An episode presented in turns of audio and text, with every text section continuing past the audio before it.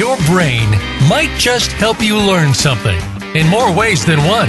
Welcome to Dr. Gary Bell's Absurd Psychology. Dr. Bell is a licensed marriage and family therapist. He'll be your guide on this crazy exploration designed to bring life back into our existence. Can you become the element of change in an ever changing world? Possibly, but you've got to listen on to find out. Now, here is the host of Absurd Psychology, Dr. Gary Bell. Welcome, everybody. Okay, we're going to be talking about alcohol addiction today. Um, you know, al- alcoholism, you know, for a lot of people, beer and, and wine and spirits, they conjure up, you know, thoughts of like parties and social gatherings and, you know, just fun.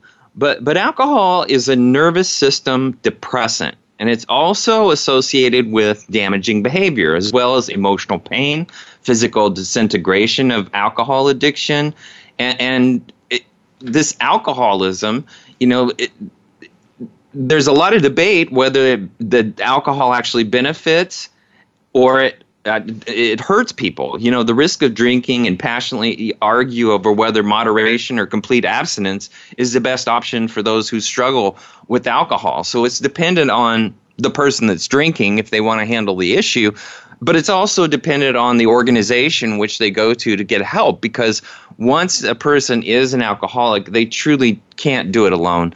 Uh, they're too far inside the bottle to be able to get outside and, and be able to be observant and be able to really understand the impact of their behavior has on other people, their relationships, their their everyone around them. You know, it's it's what is it? Alcohol use disorder, and that's the the term from the DSM five, which is the Diagnostic Manual for Mental Health, but it's a pattern of dis, uh, dis, disordered drinking that basically involves the the the, the bringing together of uh, daily tasks, withdrawal symptoms, discord in relationships, risky decisions that basically place a person in harm's way. There's about 17 million American adults that struggle with overconsumption of alcohol. And that's according to the National Institute of Alcohol Abuse and Alcoholism.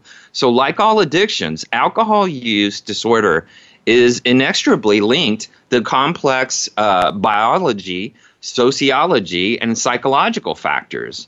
And there's a lot of research that highlights a, a genetic component in the disorder that makes up about half of of uh, one's predisposition to be uh, an alcoholic as a genetic makeup. So people may turn to alcohol as a way to cope with trauma or other things, often unrecognized psychological disorders, social socially alcoholism may be tied to family dysfunction or a culture of, of binge drinking.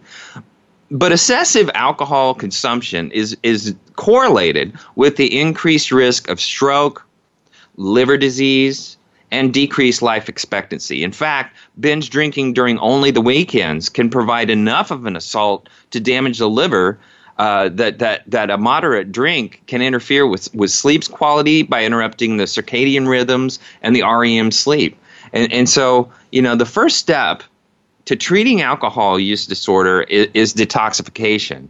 And that's experiencing the withdrawal in a safe setting with uh, hopefully with medical professionals because following withdrawal there's there's a lot of paths to recovery. The problem is you got to get through the withdrawal and the withdrawal is the hard part and most alcoholics that just drink to drink are avoiding the withdrawal symptoms. And so they they're drinking to to stay away from having those withdrawal symptoms because those symptoms can be horrendous.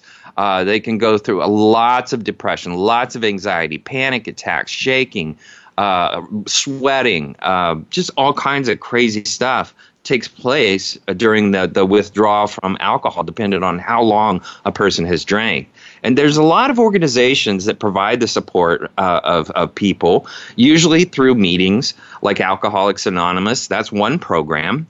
Uh, it offers a, a very structured 12 step path towards recovery with a community of support from those who've dealt with similar challenges.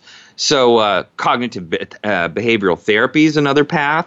That means your thought and behaviors are dealt with. Uh, non abstinence um, based models, such as uh, uh, moderation management, which believes you just tone it down, you can get control of it and you can have control of the alcohol. And, and there's a lot of people that face shame as a stigma and guilt as a stigma associated with the conditions.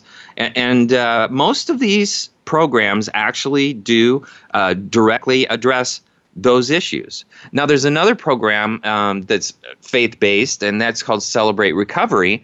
And uh, that's an incredible program.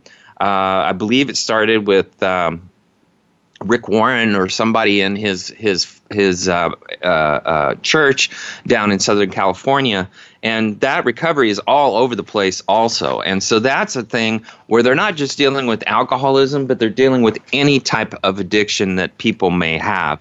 And so they they uh, they will go there and talk about their addictions. But you know, moderate drinking isn't a cause for concern with most people. But when alcohol consumption gets out of control you may find yourself on a dangerous path that will include addiction. So, you know, the, the signs are there. And so you have to look at the stages in which people are in to the alcohol. Uh, usually, the first stage is an occasional abuse and then binge drinking. So, the first stage of alcoholism is, is a general eh, it's an experimentation with alcohol. So these drinkers may be new to different forms of alcohol and likely test their limits. And so, in that experimental stage, which is sometimes found in, in your teenage years or in your college years, it is commonly seen in young adults. So, these experimental drinkers also frequently engage in binge drinking. And while they may not drink regularly, they consume exceptionally large amounts of alcohol at one time. And so that's, uh, you know, if you look at binge drinking for men, five or more alcoholic beverages within two hours. For women, four or more alcoholic beverages within two hours. You know, many binge drinkers exceed this amount, and this is exceptionally true for teens who attend parties where drinking is the primary activity. And why are teens so susceptible? Because they're trying to impress. They're trying to also uh, mimic their friends so that they can be accepted.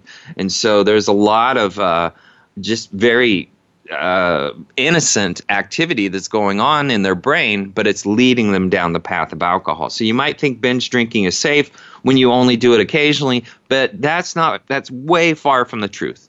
Drinking large amounts of alcohol at one time is dangerous, and it can lead to a, a, a coma or death or you may become dependent on the feeling you get from drinking and find these these uh, moments uh, increase frequently. There's also another stage that's called increased drinking. And so drinkers leave the experimental stage when the, their alcohol consumption becomes more frequent. Instead of just drinking at parties once in a while, they find themselves drinking every weekend. Increased alcohol consumption can also lead uh, to, to other things, such as excuses to get together with friends, to alleviate stress, to do it out of boredom, to combat sadness or, or loneliness. But uh, the, the truth is, regular alcohol use is different from moderate drinking. There is usually a higher emotional attachment to it. So the moderate drinker might pair a glass of wine with a meal, while a regular drinker uses alcohol to feel good in general. And so a- as the increased drinking continues, you become more dependent on the alcohol or at risk for developing alcoholism. You know, the next phase, and, and it's basically the middle phase, is when drinking becomes a problem. And that is the uncontrolled alcohol abuse eventually leads to this problem drinking. While any form of alcohol abuse is problematic, the term a problem drinker refers to someone who starts uh, uh, uh, experiencing the impacts of their habit.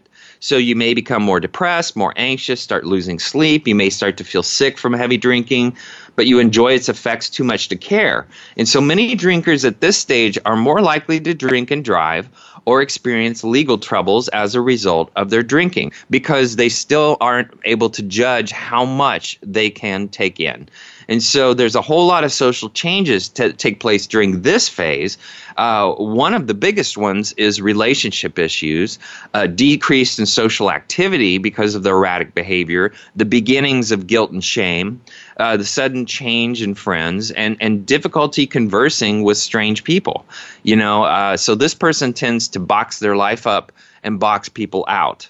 and uh, now they're becoming they're making the time for their drinking as a consistency as a, as a factor in their life it is the time that they most look forward to and then there's another phase and that's the alcohol dependence itself and so this is where uh, when alcohol has two facets dependence and addiction so it's possible for a person to be dependent on uh, alcohol but not yet addicted so dependence uh, forms uh, uh, after the problem drinking phase. So at this point, you basically have an attachment to alcohol that, that has taken over your regular routine. And you're aware of the adverse effects, but no longer have control of your alcohol consumption. So, alcohol dependence also means that you've developed a tolerance to drink. And as a result, you may have to drink larger quantities to get buzzed or drunk, and increased drinking has more damaging effects on the body. And so, in this phase, uh, oftentimes uh, uh, they begin to experience the withdrawal effects, and as a person sobers up, they may feel stuff like nausea that's unrelated to a hangover, body tremors, sweating, severe irritability, a racing heart, trouble sleeping. You know, all of these are indications that they they are in that dependence phase, and that's a big problem because in that dependence phase, uh, the person starts to drink to avoid the withdrawal symptoms. And then the next phase is the addiction and the alcoholism. In this stage, uh, they no longer want to drink just for pleasure. It, it's basically characterized by a physical and a psychological need to drink. So people with alcohol addiction physically crave the substance and are often inconsolable until they start drinking again. And they also may be addicted to other drugs, by the way. So, you know, compulsive behaviors are prominent in addiction, and people with alcohol addiction often drink whenever and uh, wherever they desire. So, uh, you know, what's the big picture? What is it? One of the biggest concerns with risky drinkers is that when they don't think they have a problem. So any stage of alcoholism is problematic, and moderate drinking is the only safe way to consume alcohol. But drinking in general isn't safe for everyone. So let's identify the problems with alcohol that it can have early on and, that hopefully this will prevent uh, dependence or addiction. Medical treatment sometimes is necessary just to detoxify the body of alcohol and to, to get a fresh start. And since many people with alcoholism in, endure psychological problems, individual group therapy also may help to overcome the addiction. So the deeper into stages of alcoholism you enter, the tougher it is to quit drinking. So the long-term risks of heavy drinking include liver damage, heart disease, brain damage, malnutrition, uh, mental health disorders get worse, and and if you're suicidal, God forbid, that that will definitely come to the forefront. And so it's really important to talk to a medical professional, your doctor, about the issue of alcoholism and where you're at and how to get treated if that is what you want to do. You know, you have to look at yourself and go, how much is too much? You know, uh, you're at a party, let's say, and you're having a bottle of wine. When you, uh, you know, you're halfway through it, and when you discover uh, your designated driver forgot it was their turn behind the wheel, you think, oh no, if I stop drinking now, I should be okay to drive the time the evening ends, right? Well, maybe, maybe not. You know, legally, you're considered intoxicated if your blood alcohol content, which is called your BAC, reaches about 0.08% or above. And that can occur after two drinks for an average sized woman and after about three drinks for an average man. But the rule of thumb states you stay within safe limits if you restrict your drinks to one per hour with a drink defined as a 12 ounce beer, 5 ounces of wine, or 1.5 ounces of 80 proof liquor. But, you know, that, that little bit of wisdom doesn't work for everybody. Not only because each person processes alcohol differently, but because a wide range of factors comes into play whenever we take a drink. And, and here's a, just a few variables. You know, what's in your stomach? Not even the biggest meal can take away the effects of alcohol, but food can slow its absorption. So a person who drinks on an empty stomach can reach a peak uh, uh, uh, BAC level in as little as 30 minutes and you may look at another person who's eaten um, protein is best, by the way, and they'll generally reach that peak in about one to six hours. But uh, you know, don't depend on food to keep you sober. It's the only result. Maybe it gives you more to clean off your shoes later. you know, if you're if you're gonna barf, that's what I'm talking about.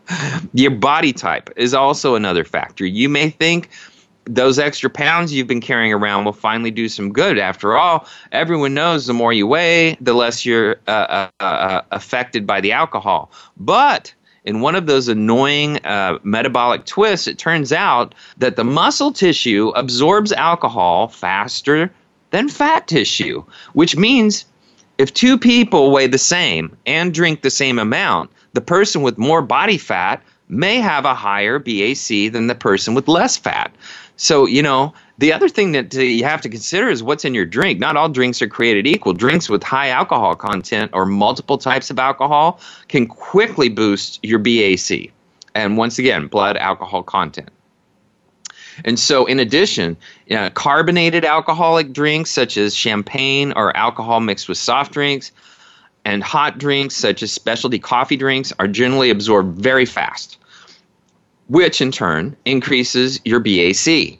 And don't forget about uh, the the mixed drinks vary with the heavy handedness of a pourer. So you know, depending on who's pouring the drink, uh, that's going to tell you how how uh, strong that drink's going to be. So that can go from person to person and place to place. Oftentimes, if you're an alcoholic, you're going to look for the most generous bartenders that have the highest amount of alcohol content in their drinks. So uh, one gin and tonic uh, may pack the punch of three from another person. Another factor is your gender. Women are at, at, a natural disadvantage when it comes to holding their liquor due to several factors that, that basically boost that BAC level. They they you know women generally have more more body fat. They have smaller amounts of body water. Uh, you know, body water dilutes the effects of alcohol, and they also have less uh, uh, uh alcohol dehydrogenase. And, and that is an enzyme that breaks down alcohol in the stomach. And so this is uh, particularly true of young women. This, uh, they, they also may have hor- hormonal fluctuations that can cause a higher BAC prior to their period.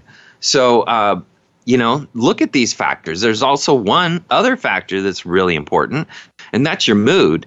And if it's I need to drink, you may hear yourself saying at the end of a stressful day, but this cannot be the this this can be the worst time to turn to alcohol. Stress can affect the stomach's ability to process alcohol, which can turn and boost the BAC. So, although small amounts of alcohol can temporarily seem to improve the mood, that feeling can easily turn to depression and anxiety as the BAC, the alcohol uh, uh, uh, content increases into your body. So that makes it harder to recognize when it's time to put down the glass.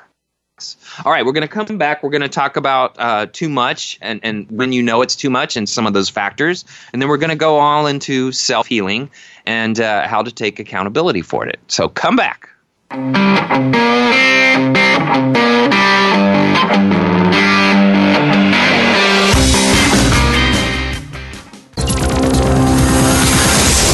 Your world. Motivate, change, succeed. VoiceAmericaEmpowerment.com. Dr. Gary Bell is available for speaking engagements as well as teaching at your seminar or workshop and life coaching via telephone Skype or in person in the Seattle area. Dr. Bell brings his no nonsense, straight from the hip discussions each week on the show, but it doesn't stop there. Learn about motivation and psychology, one couple marriage repair, a two day workshop in Seattle, and more. Visit drgbmft.com today or call Dr. Gary Bell at 951 818 7856. That's drgbmft.com or 951 818 7856. Are you finding your frequency? It can be described as that space between failure and success. It's the future of digital media. It's finding your voice. It's engaging topics, content, and ideas. Jeff and Ryan discuss the digital media space and all of its aspects. It's about making the mistakes, taking the chances, summoning the intestinal fortitude to step out of your comfort zone and discovering what you can accomplish when you decide to try, decide to learn, decide that you have something to say, and find your frequency. Live Fridays at 12 noon Pacific Time, 3 p.m. Eastern Time on the Voice America Variety Channel. Become our friend on Facebook. Post your thoughts about our shows and network on our timeline. Visit facebook.com forward slash voice America.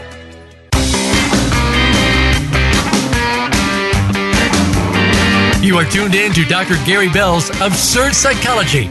If you have a question for Dr. Gary or his guest, please call in to 1 888 346 9141. That's 1 888 346 9141. That's easy enough, but if you want to send an email, it will take some thinking. Got a pen? The email address is drgbmft at sbcglobal.net or you can just click on Email Host on the Voice America page. Now, back to Dr. Gary Bell's Absurd Psychology. Welcome back, everybody. Okay, we're talking about alcohol addiction.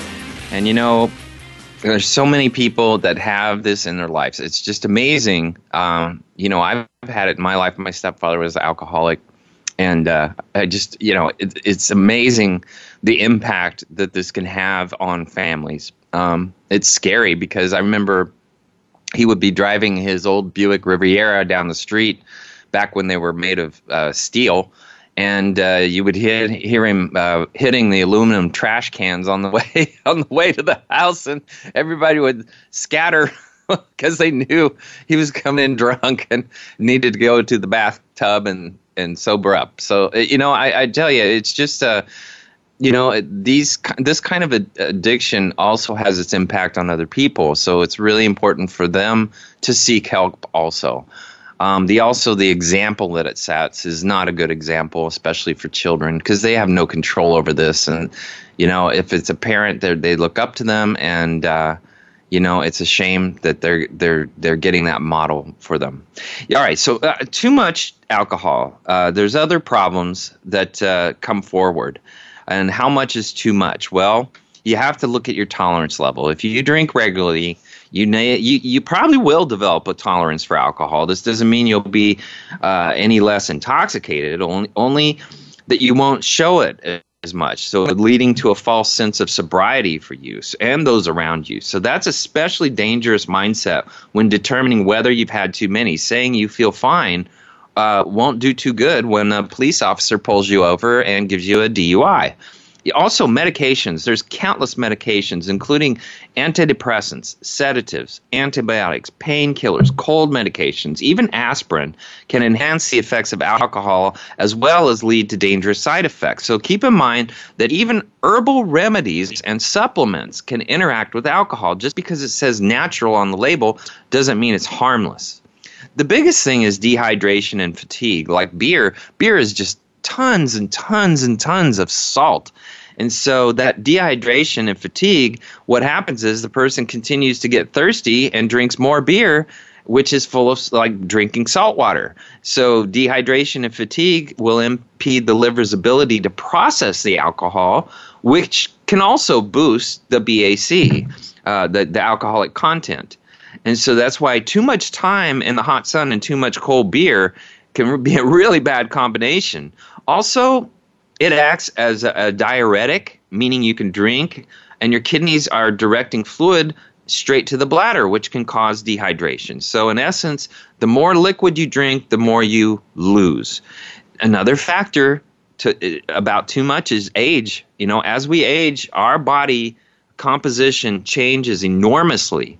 Uh, we lose muscle tissue, body water, and our metabolism starts to slow down. So we're also uh, typically uh, taking more medications than we were when we were younger, and these changes separately and collectively can affect your level of impairment and your uh, body alcohol content. So if you uh, need proof, just ask uh, any 50 year old how their body handles a six pack of beer now compared to when they were in college you know, while there's no uh, magical formula that can you know crunch your personal data and tell you exactly what your body alcohol content would be at any given time but there's tools that can offer up eye-opening uh, uh, aha moments into what we look like after a few drinks. Uh, uh, uh, there's a simulated drink app that actually allows you to plug in some details such as gender, weight, and time period, and then see how you might drive, ride a bike, or walk a line after drinking. You know, in some states, to get cited for drunk bicycling, although cycling while impaired might seem like a lesser danger than driving while impaired, cycling drunk is nonetheless extremely dangerous. There's nearly 25% of biking, bike, bike, uh, biking deaths involve intoxicated riders. And that's uh, from a study back in 2012 and, it was a government survey. In addition, uh, John Hopkins University reported having a BAC level at or above the legal limit raises bicyclists' risk of serious injury by 2,000, yes, 2,000 percent. Even walking drunk carries often overlooked risks. You know, in, in 2011, pedestrian deaths accounted for about 14% of all uh, traffic fatalities and more than one third of the pedestrians killed in traffic accidents, and this was once again 2011, had uh, blood, uh, uh, body alcohol contents levels above the legal drinking and driving limits. So, you know, you, when you decide to walk home after a party, uh, you may want to reconsider your path. You know, unfortunately, the moment we most need to make an accurate assessment of your body alcohol content is the exact time when we're least capable of doing that. So when we're drinking, it becomes the equivalent of, of, of uh, you know, advanced math, calculated body mass times the number of drinks consumed per hour, uh, level of mood divided by uh, the amount you've eaten. I mean, all these factors, they just keep coming into it. So, you know, why put yourself through it? You know, ca- call an Uber, call a cab, call something, and, and, and, and let them drive you home. Leave your stuff there, and then come back and hopefully get it. You know, whether you're driving, uh, biking, or walking. Very, very important. Now, you know, if you if you want to try to figure out how to heal, how to heal, some people know when they're drinking too much, they feel it in their bodies. They notice the alcohol starting to affect their work and their personal lives, and they're having a level of awareness is is very important because it's easier to turn things around before life spins out of control. And, and this is where uh, low level interventions can also be very helpful. So many people try cutting back or quitting on, on their own before committing time and money to a rehab. So research has shown that low intensity interventions can be really effective in reducing the risk of alcohol related disease by getting people to drink more moderately and stop drinking completely. So the methods range from, you know, self motivated interventions such as uh, dry challenges. Dry challenges would be times uh, uh, when you don't drink and, and uh, giving yourself a time period where there's no drinking. And, and uh, you know, there's also some other approaches. Education and awareness is a big one. You know, the, the healing begins when we understand that there's a problem. So there's many ways to become educated, including books, articles, podcasts, uh, uh, um, documentaries. You know, one of the most historical uh, uh, popular ways people have gotten help through Alcoholics Anonymous is being in the room with others and sharing stories about how drinking impacted their lives can help people identify uh, where they're on the spectrum between social drinking and alcohol abuse. So it's a place to find support and guidance on the next steps. And if uh, uh, if you ever go to like a hotel or a cruise if you see something called the Friends of Bill, that is Alcoholics Anonymous. And so that means there's an organization on board or in that facility. You know, I have to also tell you there's some biological factors involved in this, and this is uh, from if you look back in in in our uh, the way we've evolved as creatures, um, people used to drink alcohol because alcohol was a way to purify the water. The alcohol would kill the things that would be in the water that could kill people. And so people felt safer drinking alcohol than they did drinking water. And so um, obviously you can purify water by boiling it. But you know, back in the caveman days, I doubt if they, well, not the caveman, but back in early societal days, I don't know if they knew that. Um, but the bottom line is is that all over the country, people de- drank different types of alcohol.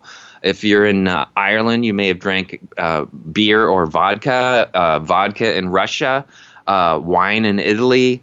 France would probably be wine. Here in America, whiskey, uh, and whiskey in England, uh, very popular. French, the the the um, Germans, beer, obviously. So if you think about those populations and you look at what they were drinking, that if that stays in a family, which alcohol does, if that stays in a family uh, over many many generations, and they eat, let's say in Russia they or, or Ireland they eat potatoes, so they're probably going to have more of a craving for a potato based type of of uh, alcohol, or if uh, they're grain based, then they might have a taste for whiskey.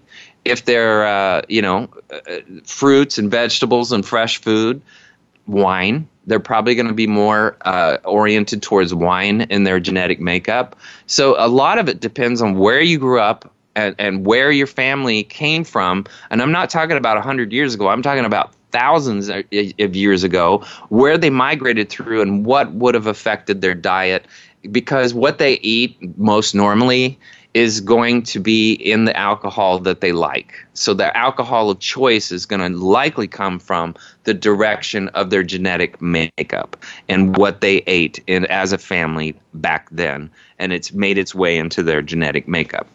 Now, self healing, I'm sorry I got deterred on that, but I wanted to give you a, some insight from an evolutionary psychology perspective that uh, there's been a lot of research to define uh, the ties from alcohol back to diet and back to the genetics of what people ate. Uh, by the way, uh, uh, before I jump in here, the other thing is uh, back in the 20s is when the United States actually had water that they could drink. So public, there was public water, and guess what happened? Prohibition. They they they said now you don't need to drink alcohol. There was a bar on every corner. There was probably two or three bars on every corner. And the reason that we're there is that that's where people could get their safe drink uh, with, that wouldn't get them sick. And so we create this public water and just shut down all the alcohol and say, okay, now you got water, so don't drink alcohol. And now you got purified water. And so how did that work? Well, prohibition – uh, all these secret speakeasies and all this like people couldn't get away from it because alcohol is a part of people's diet. It has always been a part of their diet and you can't just snap and release it and all of a sudden they go back into their world drinking water. It just doesn't happen that way. That was a really silly uh, decision made by the government. It's going to take thousands of years for us to undo what our genetics has makes us starve for and that's in that alcohol. All right. Now, mindfulness is another technique. And so, you know, research, and this we're talking back about healing. Research has shown that mindfulness helps with anxiety, depression, stress, and, and it's been successful as a lower level intervention in, a, in addiction recovery. It's, it's low or no cost and can be done without a therapist. So, learning these techniques, which widely available in, in workshops and manuals and books and classes, uh, workout facilities, yoga, whatever. I mean, it can be useful to anyone to try to quit or cut down on drinking is to become more mindful of your automatic behaviors, your scheduled, ritualed behaviors. You know, there's two big cornerstones of mindfulness that are learning to stay present in the moment and developing a new skill set for dealing with the unpleasant feelings. Rather than trying to soothe uncomfortable feelings with alcohol, mindfulness encourages the use of specific techniques such as breathing, visualization, mediation. And I got to tell you, you know, I'm not going to walk around it. Prayer you know your relationship with god god doesn't want you to drink god doesn't want us addicted that ask for help from god ask for help because you can get it and once again, that's Celebrate Recovery. That's another helping uh, place that comes through uh, the churches. Motivational interviewing and, is another uh, way to self heal. So outside of therapy, uh, or drug rehab settings, this is often a single session intervention offered by a, a, a, physician, a nurse practitioner, EMS professionals, people who are seen in the emergency room after a motor vehicle accident are evaluated for alcohol use. For example, may be helped by a brief interview combined with motivational interviewing. So the research has showed it's a significant mitigation in people who binge drink. This approach includes uh, several steps, including empathetic listening to their experience, paying attention to the way they communicate, working with the resistance, negotiating a new approach to the problem, and consolidating their commitment to make a change. And so it's a motivational interview.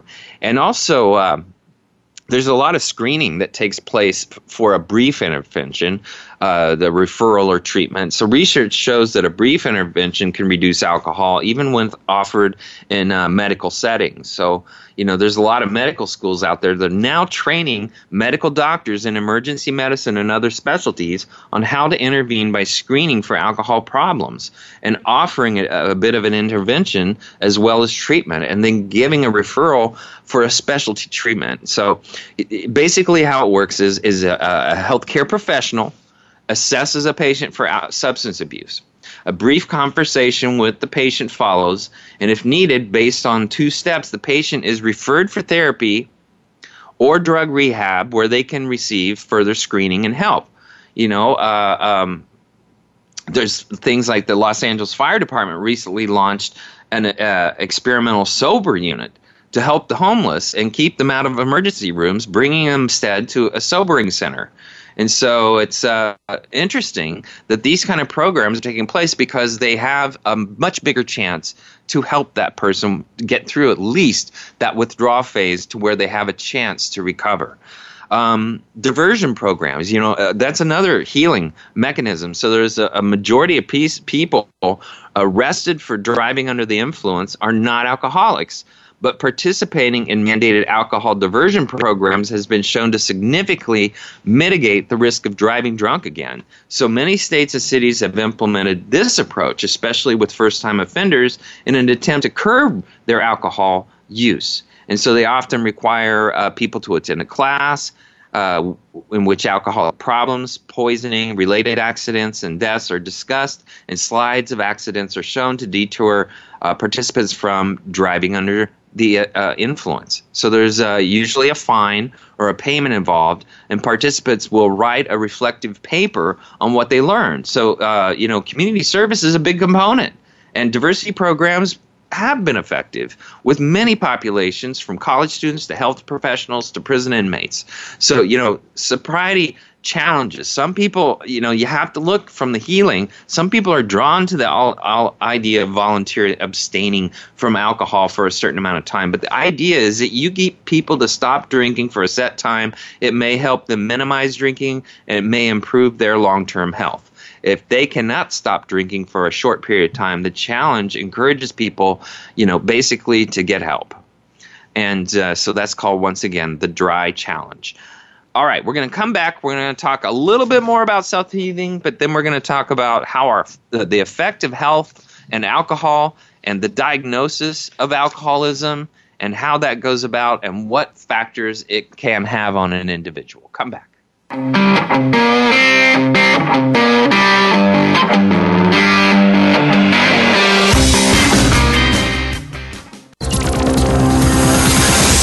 It's your world. Motivate, change, succeed. VoiceAmericaEmpowerment.com. Dr. Gary Bell is available for speaking engagements as well as teaching at your seminar or workshop and life coaching via telephone Skype or in person in the Seattle area. Dr. Bell brings his no nonsense, straight from the hip discussions each week on the show, but it doesn't stop there. Learn about motivation and psychology, one couple marriage repair, a two day workshop in Seattle, and more. Visit drgbmft.com today or call Dr. Gary Bell at 951 818 7856. That's drgbmft.com or 951 818 7856. Moving forward can be difficult to do sometimes. There is always something going on. Many times, nobody else knows exactly what you're going through. If you are experiencing pain or loss, even something that is unexplained that is missing in your life, You'll want to tune into Go For It with host Joe Hausman. Joe and her guests will show you laughter and love. Sometimes you just need something a little positive in your week. Make that spot Tuesday mornings at 9 a.m. Eastern Time, 6 a.m. Pacific Time on Voice America Empowerment. When you learn to see things from a spiritual perspective, it changes the way you see virtually everything in your life. Listen for Dr. Paula Joyce and her program, Uplift Your Life Nourishment of the Spirit. Our program will help you get rid of the negative aspects of your life and invite love, joy, and prosperity into your life. Turn that negative feeling into a positive one. Tune in to Uplift Your Life, Nourishment of the Spirit, every Thursday at 11 a.m. Eastern Time, 8 a.m. Pacific Time on the Voice America Empowerment Channel. Think you've seen everything there is to see in online television? Let us surprise you. Visit VoiceAmerica.tv today for sports, health, business, and more on demand 24 7.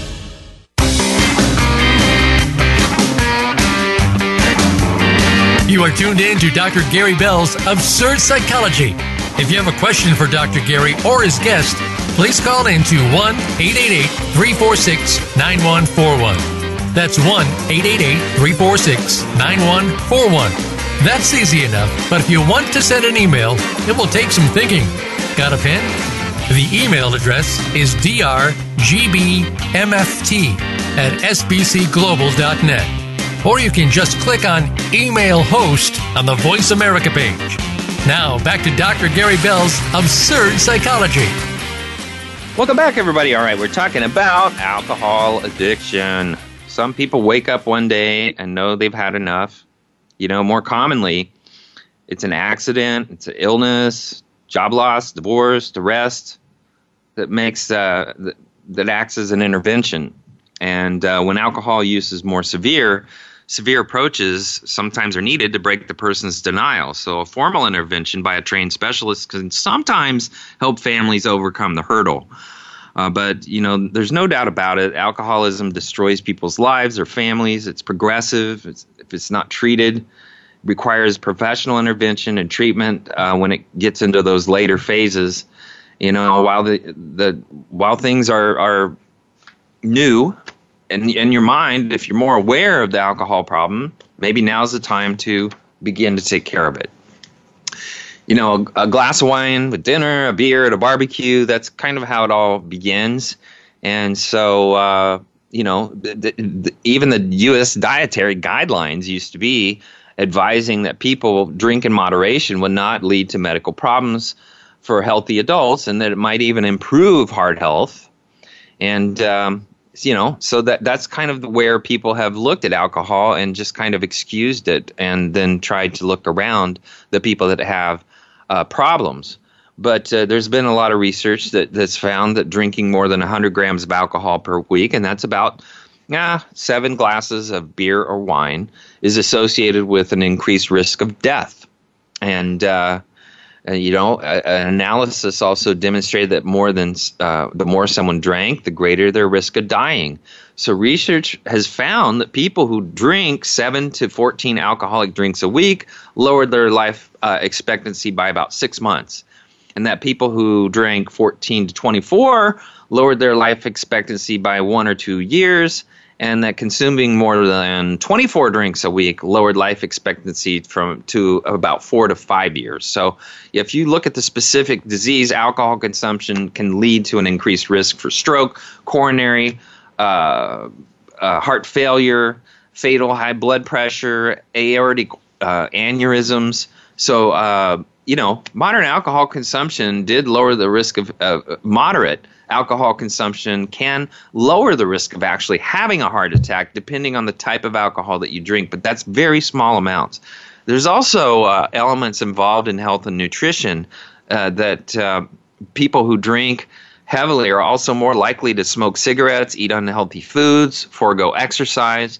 So, you know, it's really difficult to discon- uh, discern if drinking is their primary problem. But whether their lifestyle choices are impacting health outcomes you know, the bottom line is yes, alcohol consumption at lower levels may have more impact on health than we currently understand, but there's also a broad range of factors that inevitably contribute to each person's well-being. You know, alcohol is is is commonly used to celebrate, to relax, to socialize. So when someone drinks in excess, however, uh, or, or drinks as a way to cope with stressors or avoid problems, it, it really can create uh, physical and psychological risks. You know, alcoholism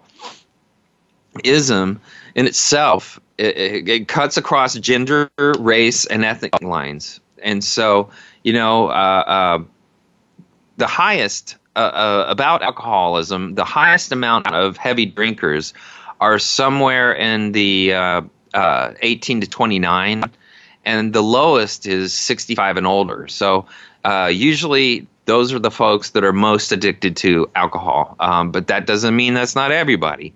So, you know, bottom line is in the DSM 5, the Diagnostic Manual for Mental Health, uh, it's defined as a problematic pattern of drinking that results in clinically significant impairment or stress. So I'm reading straight up from it. So drinking more or for a, a longer period than intended is one symptom. Also, continually wanting or attempting unsuccessfully to cut down or stop drinking is another. Spending a lot of time getting alcohol, drinking, and recovering from its effects, another symptom having a strong desire or urge to drink, also failing to fulfill major work, school, or home responsibilities due to the fact that you're drinking, and continuing to drink even though it's causing relationship troubles with families and friends. You know, the, the, the parts of the diagnosis include prioritizing your drinking by giving up or cutting back on important activities in your life because they interfere with your drinking and you're too embarrassed to show yourself. Also, drinking in situations in which it is physically dangerous is another sign. Uh, continuing to, to drink, even though a, a person has a p- persistent or reoccurrent physical or psychological problem that drinking has caused or made worse. Also, needing much more than uh, once was needed to, to actually get drunk. So, uh, the withdrawal symptoms the trouble sleeping, the shakiness, the restlessness, the nausea, the sweating, the racing heart, seizure, sensing things that, that are not there, or drinking to relive or avoid those symptoms. You know, that's another part of this type of uh, uh, thing, uh, diagnosis. So a severe alcoholic has six or more of those symptoms. A moderate has four to five, and a mild has two to three you know, so when someone has been drinking alcohol to excess on a regular basis and suddenly stops, they're going to have the, the, the, those head tremors. They're going to have sweating. They're going to have insomnia. They're going to have heart rate, anxiety, depression, fatigue, irritability, hallucinations, seizures. Not all of that, but hey, that's going to come with it.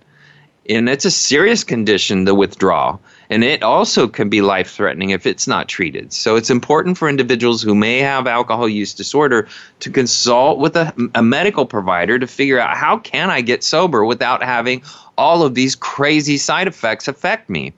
You know, um, there's also increased incidence of cancer, uh, particularly cancer of the larynx, the esophagus, the liver, and the colon. And there's pancreatitis, inflammatory disease of the pancreas uh, ser- uh, cirrhosis of the liver or, or fibronic changes in the liver.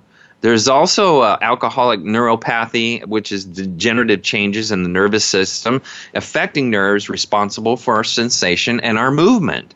And so high blood pressure comes with this, and I'm, I'm just listing the top ones nutritional defic- uh, uh, deficiencies, erectile dysfunction, cessation of the menses, you know, fetal alcohol syndrome in children of women who drink during pregnancy. And there's also dementia that's related to alcohol. You know, so while the specific cause of alcohol use uh, uh, disorder is unknown, there's there's environmental, there's genetic links, the also the the factors the addictedness, the substance itself, your health, your mental health. There's, I mean, it just the list goes on and on and on.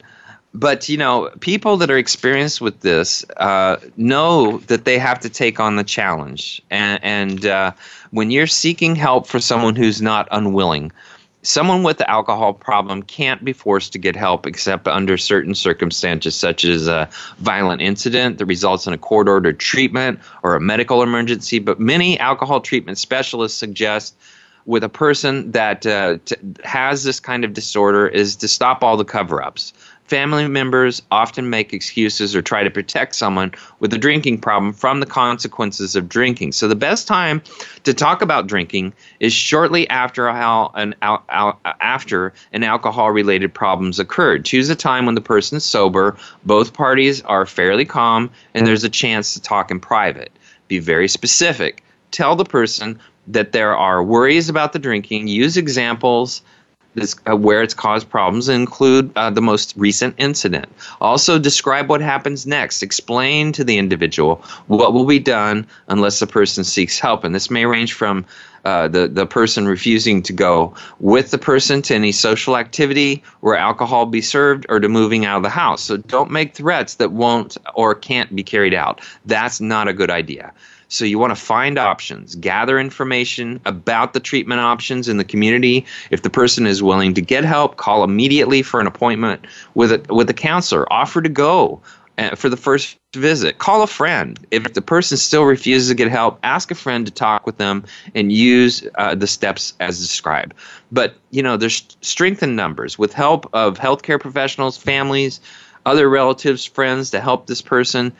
Uh, it, you know, the the guidance of the healthcare profession itself, the group intervention itself, can be an enormously helpful thing. So you know, contact a support group. AA holds regular meetings for spouses and significant adults in uh, the life of a person with an alcohol problem. You know, um, Alateen is geared toward children's of, of, of, of alcoholics.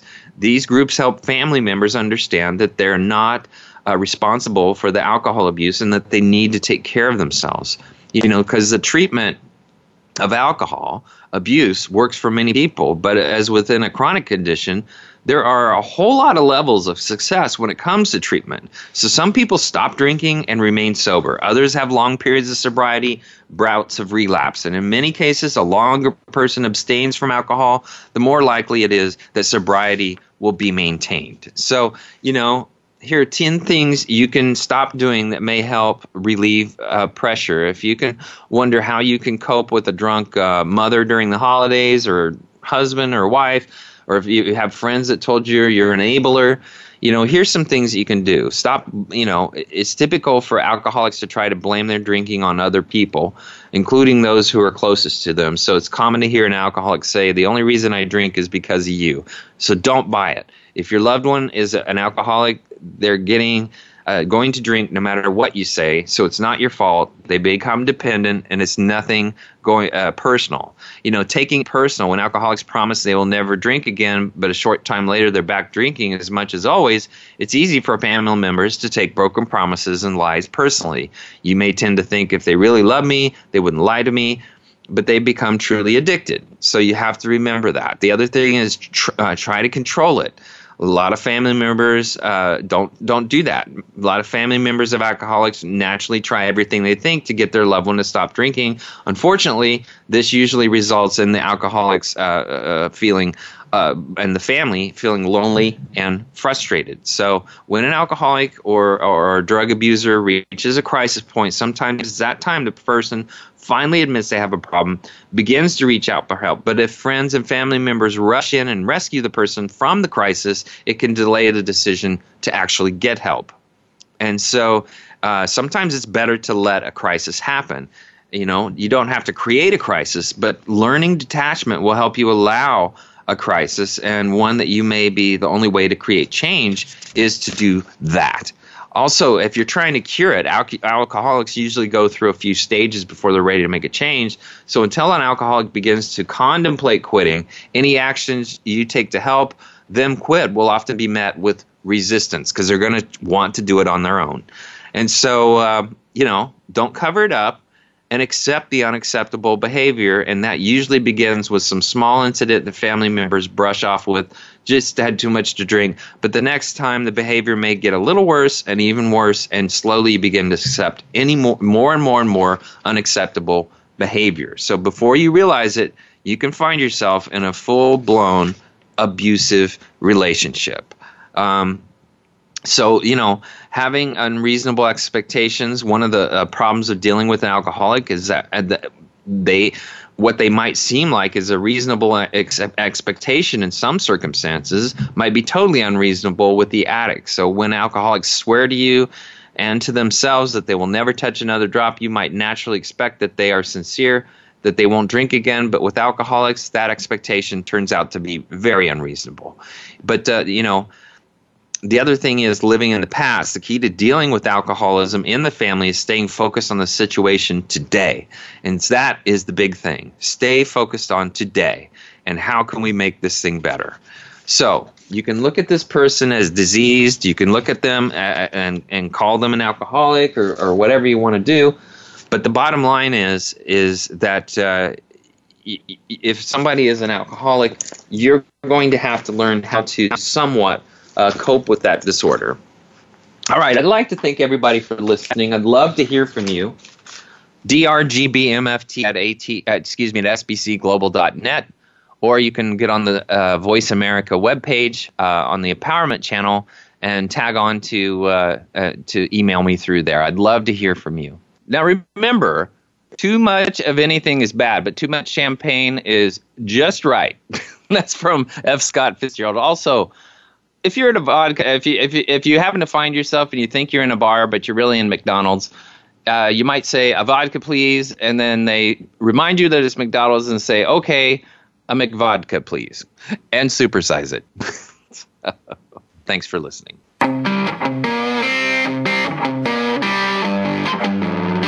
That's our show for this week. Please join Dr. Gary Bell for another edition of Absurd Psychology next Friday at 12 noon Eastern Time, 9 a.m. Pacific Time on the Voice America Empowerment Channel. Now go impress your friends and family with what you've learned today and have them tune in next week so they can be almost as smart as you.